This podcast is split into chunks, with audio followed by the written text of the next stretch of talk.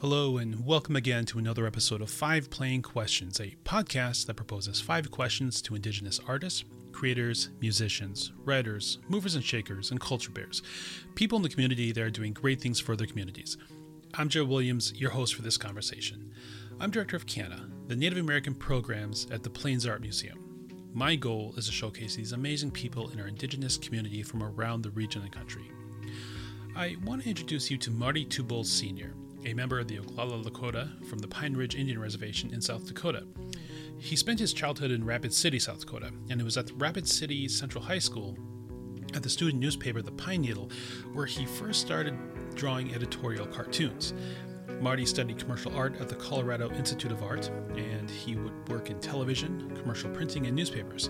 He would become the graphics editor for the Rapid City Journal and later the Sioux Falls Argus Leader. He would later leave newspapers and return to college to finish his BFA at the Institute of American Indian Art in Santa Fe, New Mexico. What makes Marty so unique is that he's been a part of the digital game for so long. He's not afraid of new technology, new software, and embraces the change that comes with it every year. And it shows. When he speaks, he speaks a language that's so familiar of San Francisco or in LA, uh, even though he doesn't live in those areas. But his art knowledge is of any professor that you'll find in any school. And he really truly has a wealth of knowledge and experience that really few can equal. So, um, one last note with with Marty is that, um, well, wait to the end. His advice to the 18 and 22 year old that's listening uh, is pretty incredible. It's probably one of the best pieces of advice that I've uh, experienced on this podcast. And one last technical note um, this conversation happened over video. Uh, so there may be some instances where uh, things are being shown and we're talking about things that are on a screen that you can't see. But don't worry, uh, even though you won't be able to see uh, what we were talking about, you'll definitely be able to understand what is happening. So, with that said, let's jump into this interview with Marty Sr.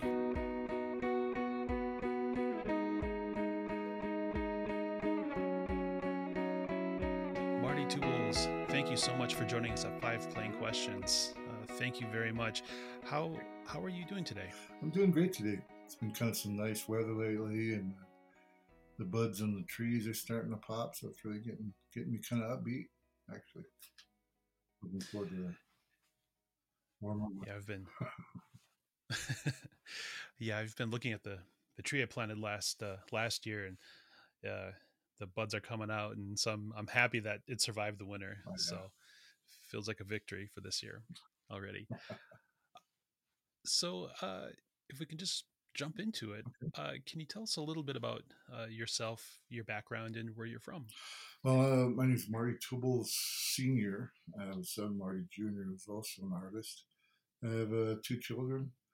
Um, I basically raised them and uh, you know made a career as an artist. You know, uh, it all started when I was uh, very young. I was uh, uh, when I was in kindergarten. My teacher told me that I was going to grow up to be an artist someday, just by uh, the talents I had. And when I was 12 years old, I sold my first painting. And by the time I was 18, I had a one man show. So, you know, being pushed into the arts, you know, I always wondered uh, what kind of artist I'd, I'd, be exactly. You know, I had, uh, you know, at, at, that age, you don't really know what you're going to be, and there, there, there are two different kinds of artists. There are the type of artists that are graphic artists, commercial artists we used to call back then, and uh, uh fine arts or gallery artists. You know, people that just exclusively do galleries. The, di- the difference is that uh, commercial art is a collaboration between a, a creator and a, uh, a client. So you kind of do you work together to get to, to get the vision out there. Uh, the fine artists, gallery artists, they're they're more, you know, uh, dictatorial. You know, they they decide whatever is going to happen. You know, it could be a yellow painting, and that's that's it. It's going to be yellow. You know. so so the difference is also uh, psychological in a lot of ways.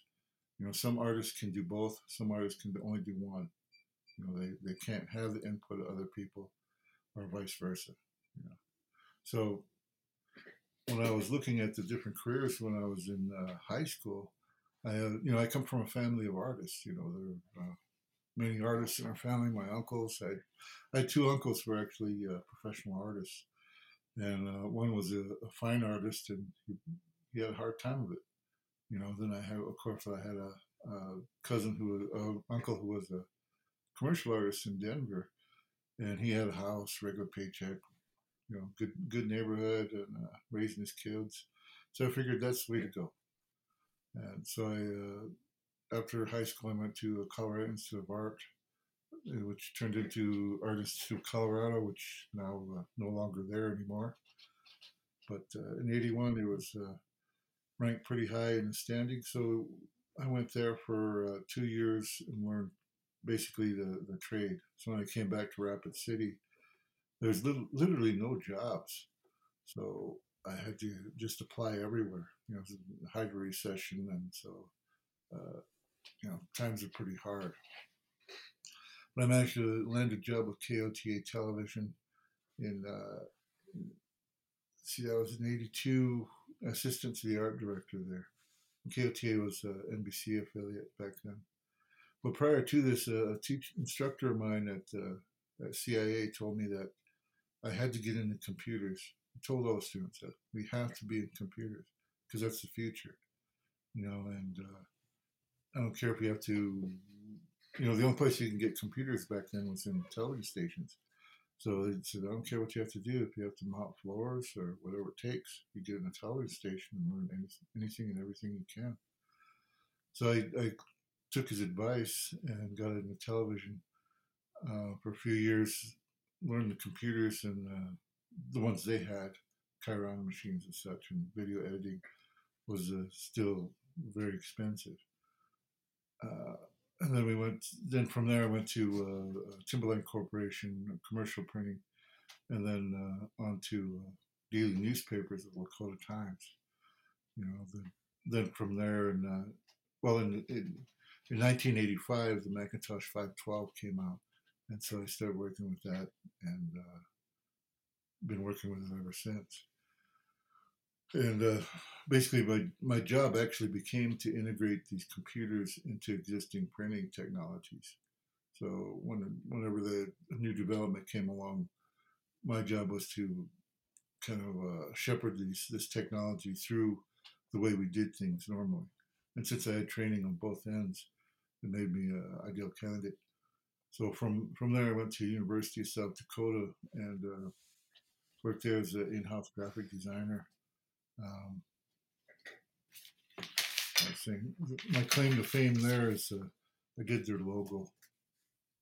Oh, the old main logo. That's me. Anyway, uh, that's you. uh, the Rapid City Journal contacted me. They wanted me to do. Uh, uh, they offered me a job there as graphics editor, uh, which is a mid management position and allowed me to be more creative in that in the newspaper industry. So I went to to that newspaper for uh, uh, seven years, and then from there to the Argus Leader, which is this this largest newspaper in South Dakota, and was a graphics editor there. is at that that point that uh, my children were kind of grown up, and so decided to go back to school. So I went to uh, Art Institute of the Institute of Marketing Arts in Santa Fe, New Mexico, to get my fine art degree, and uh, pretty much been there ever since. Been teaching at Oglala Lakota College and uh, at IAIA, and you know, being a freelance artist. Hmm. Who who are your biggest influences? Um, as far as painting goes, I have a number of influences, but uh, I tend to gravitate toward uh, the, old masters, of course. You know, the impressionists. I like. You know, there are a lot of. Uh, I, I, guess the impressionists are probably the most. Uh, you know, the stuff I like the best. You know, mm-hmm. but but uh, in in as far as uh, illustration and such, I, I gravitate toward uh, like Wally Wood, uh, Richard Corbin. Um, you know, these guys are comic book artists, but I, I like the mastery of their ink work, and that always mm. kind of attracted me, you know, for whatever reason. But I, I tend to do uh, multidisciplinary art, which basically means I can I try to do everything and anything. you know. So, like I did a like jewelry, silver jewelry. This is a chalice. So I cast the the claws, and then I rust the, the copper thing from a flat piece of copper. So Oh, wow.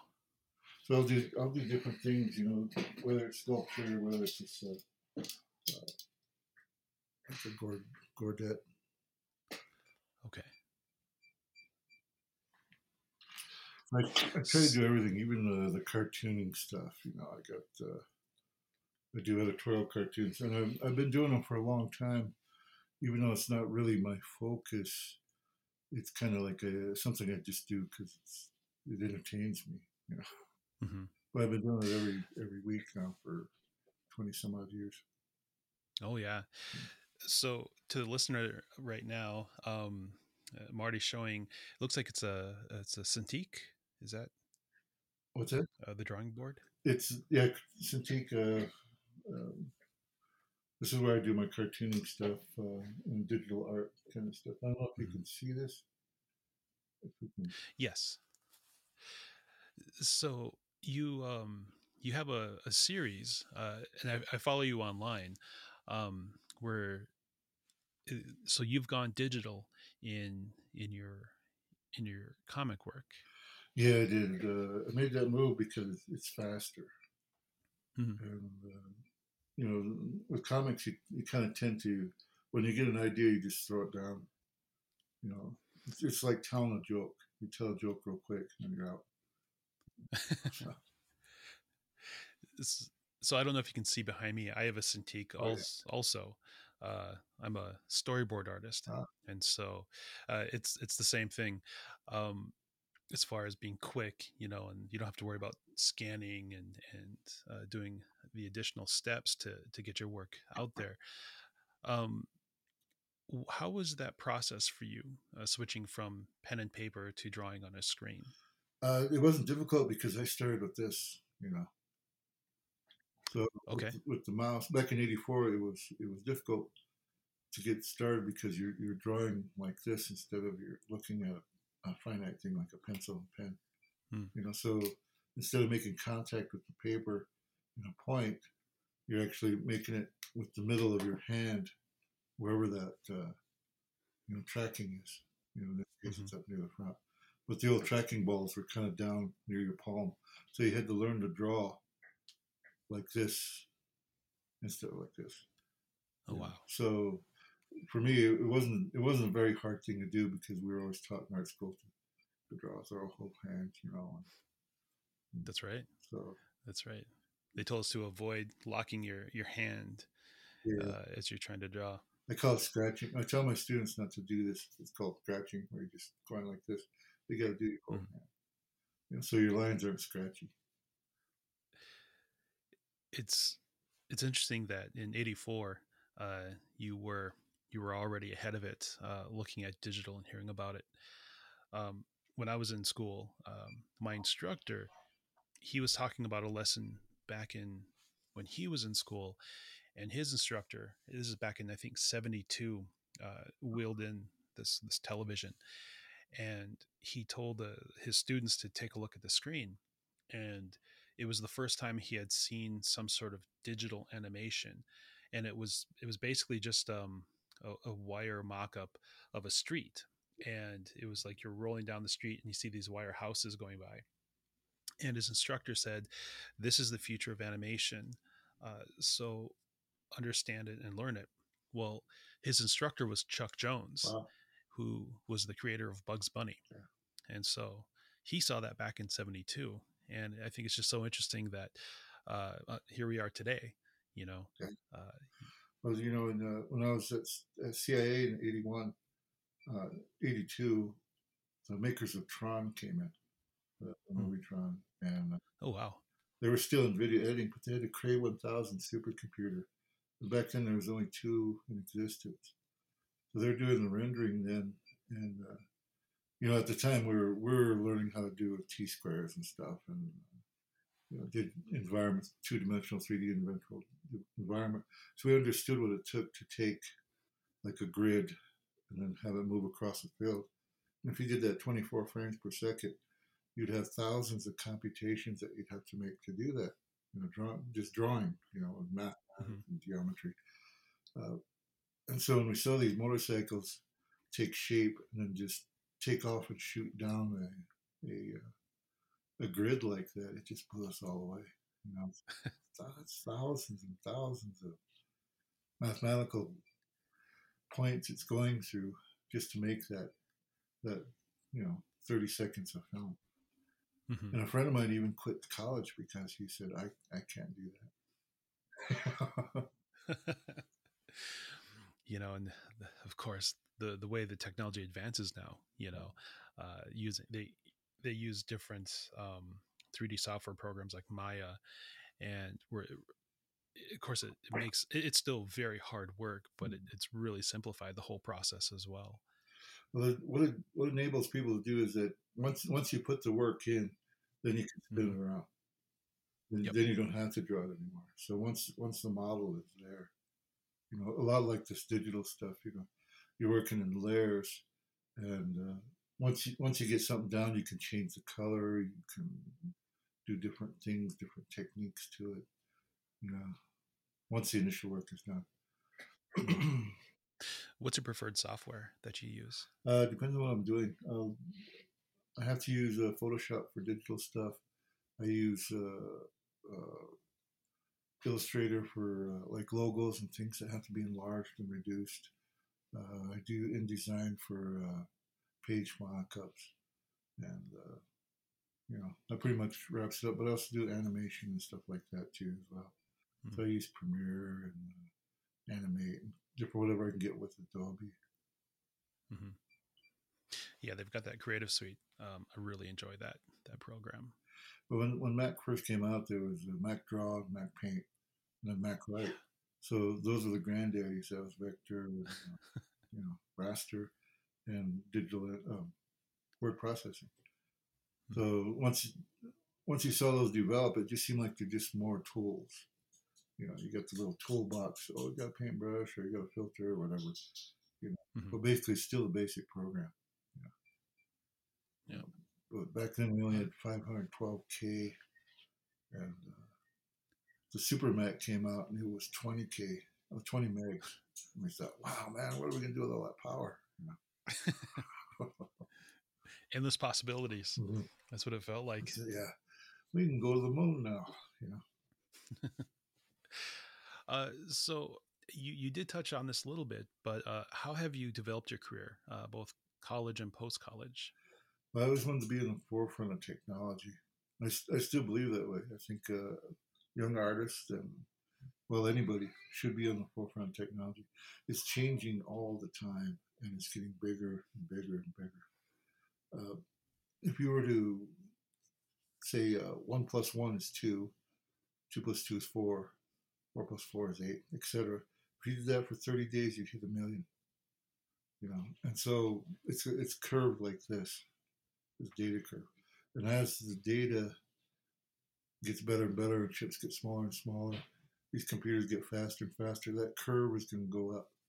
You know, and so these computers are now doing stuff that that are unimaginable. You know, two, five, ten years ago. You know, we we carry around these things, you know. And in a few years, our, our grandchildren and children be laughing at us for carrying those things around. Mm-hmm. And so we don't know what the next development is. But the people that do know are the ones that make the money, are the ones that make a living. And it's the people that, that refuse to learn that are left behind. You know? yep. I always use that analogy of the, the wagon wheel repairman. You know, every every town had one you know, then when the cars come along, you know, it, it's done. You know, now there's maybe four or five wagon repair men in the country, and he probably got some cool beard and. He's some millennial guy, you know. And they're only they're they're only working at the end of the summer yeah. after all the festivals are over. Yeah, and it costs more than a rubber tire, you know.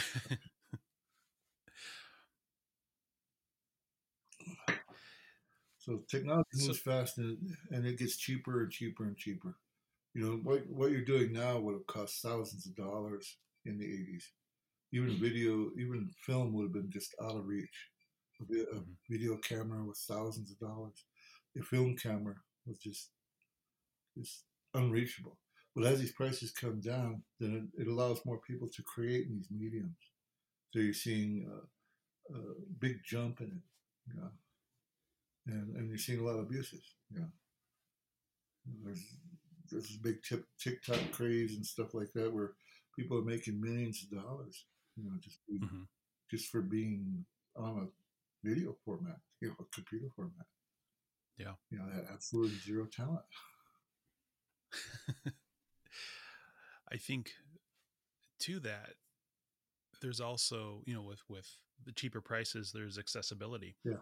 and so you have a lot of people who um, who maybe wouldn't have been able to to put their work out there or have access to resources um, to be able to to work now.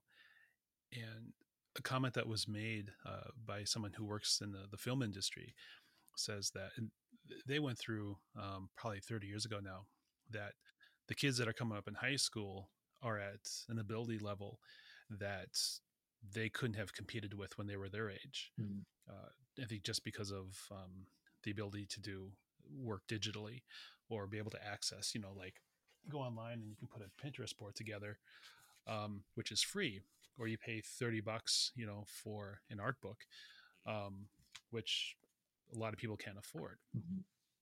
So I think resources are much more available now than they were Mhm. uh, years ago. Yeah, as it as it brings in more talent and more people doing stuff, it also lessens uh, the value of the product.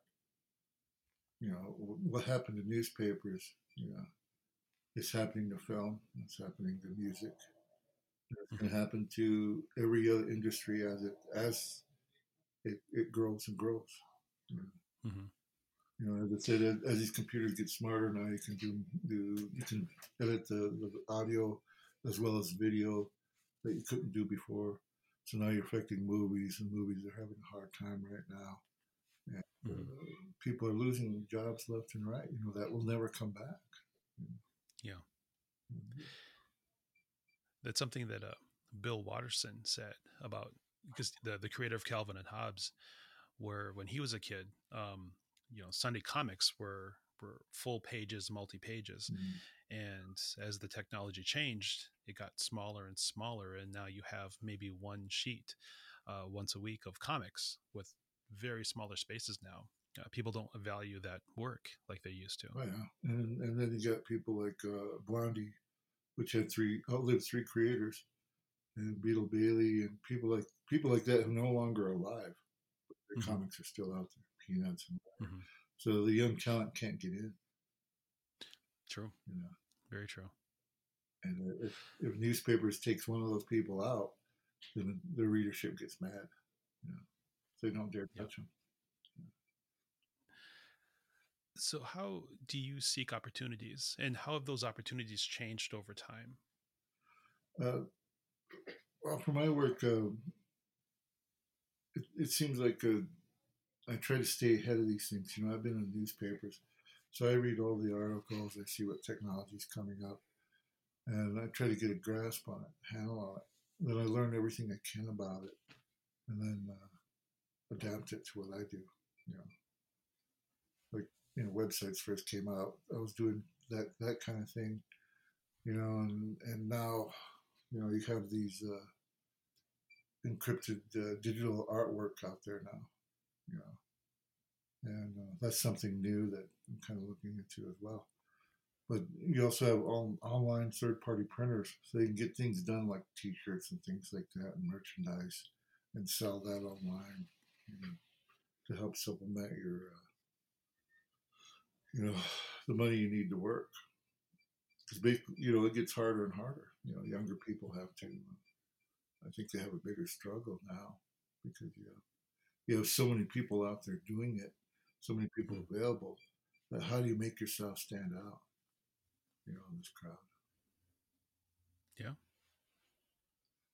Uh, and everything's changing. You know, the, the whole gallery system has changed. You know, ten years ago, people thought you're crazy if you said, "Oh, they're going to sell uh, Picasso online," you know, Banksy, they're going to sell for millions of dollars. It's, ah, it never happened. Mm-hmm. Galleries, you know, now now they're hurting. Yeah. Now you read about these guys selling these things online, sight unseen sometimes, you know, just a name, you know, worth millions of dollars. Yeah. Uh, it's it's funny how the landscape is always changing. Yeah. Hmm. So that's why you got to stay ahead of it. Or try. uh, the the final question um, is uh, what would you say to the 18 or the 22 year old that's listening to this? Well, I'd say uh, get the computers, but don't be a user. Be a maker. Uh, they, they get they get on the opposite end of it. You, you play games and stuff, and you think you're really computer savvy, but you're not. The guys that are savvy are the guys making the games, know, are making the apps, are making the content. And as long as you're a user, then you're just a consumer. And as a consumer, you're just a, a now you're a commodity. You're, you're, you're traded. Your your phone numbers and your emails are traded and bought and sold. You know, people like Facebook take advantage of you. you know, when when you become the product, then you become the problem.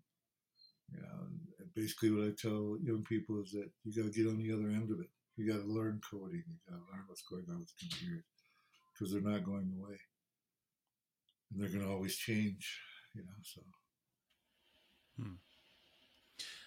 Where uh, where can someone find your work online, or where where can they connect with what you do? Well, uh, mtwobulls.com is my website. I'm uh, working on updating it now, and of course Facebook and uh, Euclid Comics, um, Universal Press Syndicate. That too uh, handles my stuff uh, nationally, and um, basically you just search on my name too. A lot of stuff pops up. Oh yeah, uh, you know you're uh, like I said earlier. Um, your your political commentary is on there. It's great. It's biting. Uh, it provides real uh, real content or context to what's happening out there.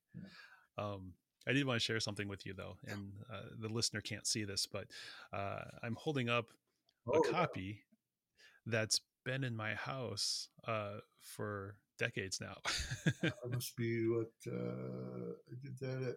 That'd be 91 or 93. Yeah, I think this is 91. Yeah, that's the 91. Yeah. Oh, yeah. yeah. My my dad. What's that? Well, we ever meet, I'll sign it for you. Oh, that would be great. That'd be great. Yeah. Um, my dad picked this up on his travels out there. Oh, yeah. Uh, this, and then um, there was something else. Uh, oh, uh, Robert Freeman's. Oh yeah. Uh, he, oh yeah. That's, that's kind of where I got the idea, actually. You know? Oh really? Yeah, because they're those are cheap, and then they, you know. But yeah, I saw that thing on Amazon for uh, eighty five dollars. Really? Okay, yeah. But it wasn't it wasn't available anymore. But it's been up there. Yeah, it's it's not in mint condition. Uh, it's had a lot of reading over the years, but uh, it's always it's always been on the shelf and it's been appreciated. So yeah. Well, Marty, thank you so much for this. This was a this was a lot of fun.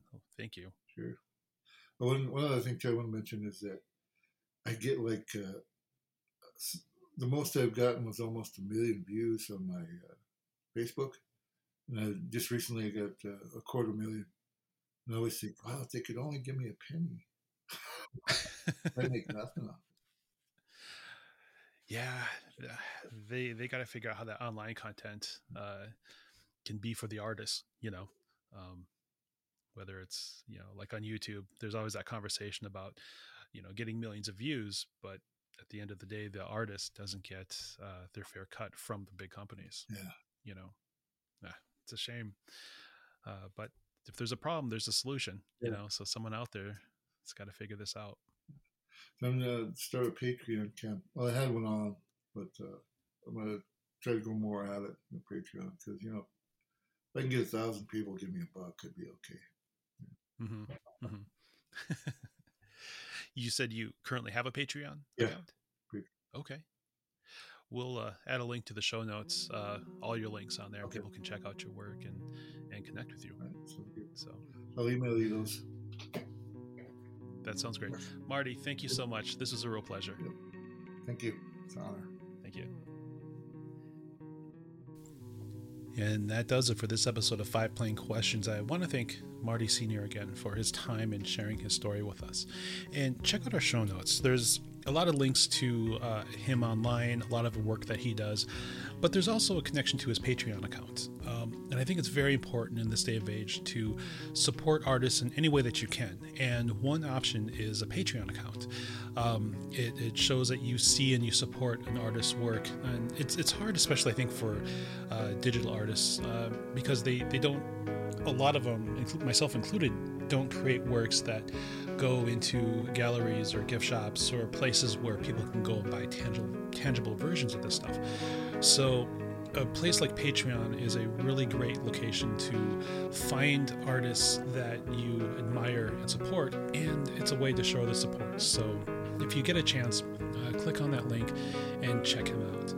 Uh, what was great about the conversation today with Marty Sr. was that he being a digital artist and going to school for illustration kind of brought back some thoughts that I had about my schooling experience. Um, I was kind of pressured when I was younger to go to a school uh, more to please other people than opposed to what best suited me. And after a year, I realized, you know, that the school that I first went to wasn't a fit for me, and I eventually moved on to a place that, that did work for me. But I lost something in that, and it's the commodity that we can never replace, and that's time and that's something that, especially after 2020, is something that's very, very important. Uh, the the valuing of time. And so, to my young listener, if you're if you're looking at a career change or getting into school, look for a program that best suits you, not what best suits other people. Because at the end of the day, the time that you invest is for you. And yeah, I just think it's something to, to think about moving forward. Well, more importantly, uh, is I, want to thank you for spending your time uh, to what I feel is a very important story and perspective from our community. So please join us next week uh, as I speak to a really another really incredible person. I'm Joe Williams. You can find me on CANAA, that's C A N A A Creativity Among Native American Artists on Facebook or at the plainsart.org website. There you can see our programming, our past videos, and these podcasts. Uh, currently, we have Roger Broer's Things I Remember uh, exhibition at the Plains, so you have a couple months left. Go check it out. It is absolutely worth looking at his monoprints. He is a master at what he does. And if you have a suggestion for someone for me to interview, please look me up on Facebook and message me. I would really like to hear from you. All right, that's it. You take care, and I'll see you next week.